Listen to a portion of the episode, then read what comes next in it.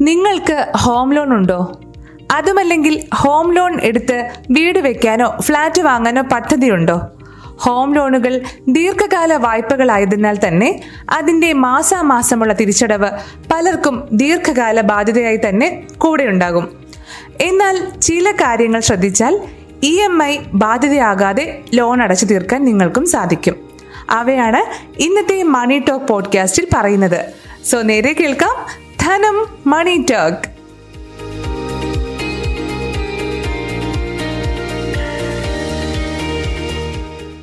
ആദ്യത്തേത് പലിശ നിരക്കുകൾ തമ്മിൽ താരതമ്യം ചെയ്ത് പോർട്ട് ചെയ്യാം എന്നതാണ്.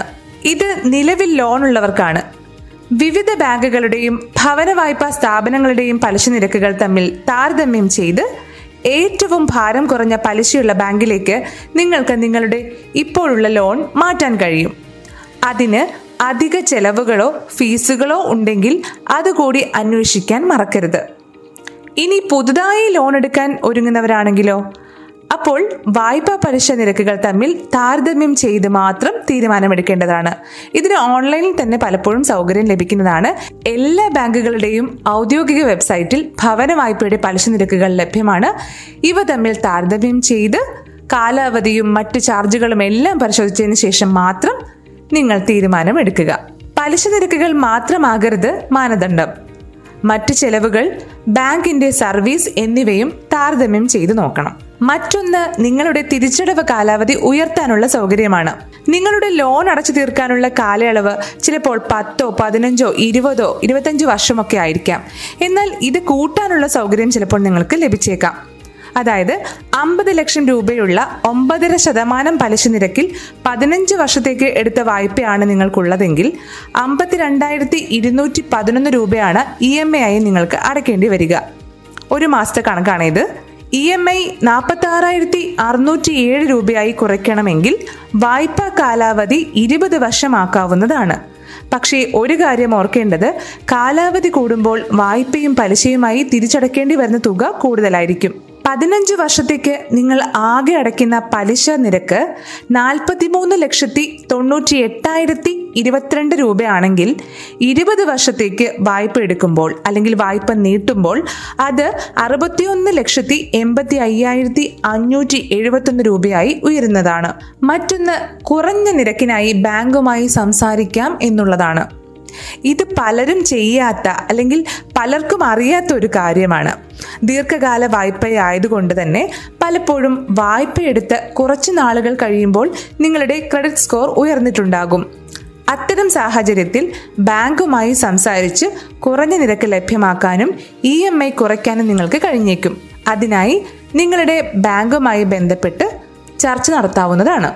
നാലാമത്തെ കാര്യം ഓവർ ഡ്രാഫ്റ്റ് സൗകര്യം ഉപയോഗിക്കാം എന്നുള്ളതാണ്. നമ്മൾ വിചാരിക്കും ഓവർ ഡ്രാഫ്റ്റ് സൗകര്യം നമുക്ക് ലഭിക്കുമോ? ലഭിക്കില്ലായിരിക്കുമല്ലേ എന്നൊക്കെ.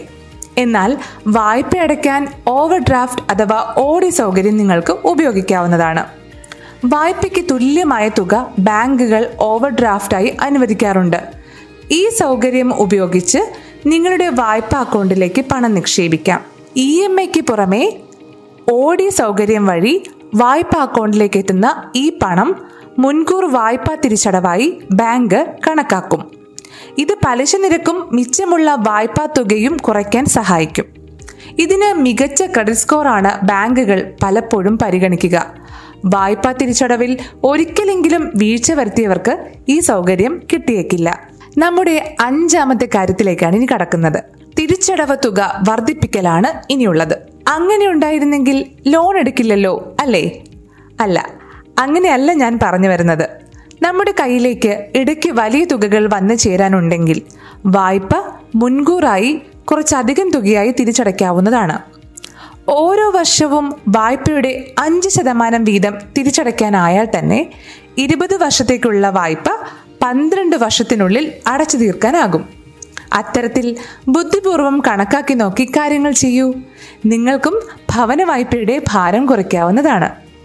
ഇതോടെ ഇന്നത്തെ ധനം മണി ടോക്ക് പോഡ്കാസ്റ്റ് അവസാനിക്കുന്നു. അടുത്ത ആഴ്ച മറ്റൊരു പേഴ്സണൽ ഫിനാൻസ് വിഷയവുമായി ധനം മണി ടോക്ക് പോഡ്കാസ്റ്റിലൂടെ വീണ്ടും കേൾക്കാം. അതുമാത്രമല്ല ധനം മണി ടോക്കിന്റെ പേഴ്സണൽ ഫിനാൻസ് വീഡിയോകൾ ധനം ഓൺലൈൻ എന്ന നമ്മുടെ യൂട്യൂബ് ചാനലിൽ ഓടുന്നുണ്ട്. പതിനൊന്നാമത്തെ എപ്പിസോഡ് കഴിഞ്ഞു. കാണാത്തവർ ഓരോന്നായി കണ്ടു തീർക്കൂ. കമന്റ് അറിയിക്കൂ. This is Rakhi Parvathy signing off നന്ദി.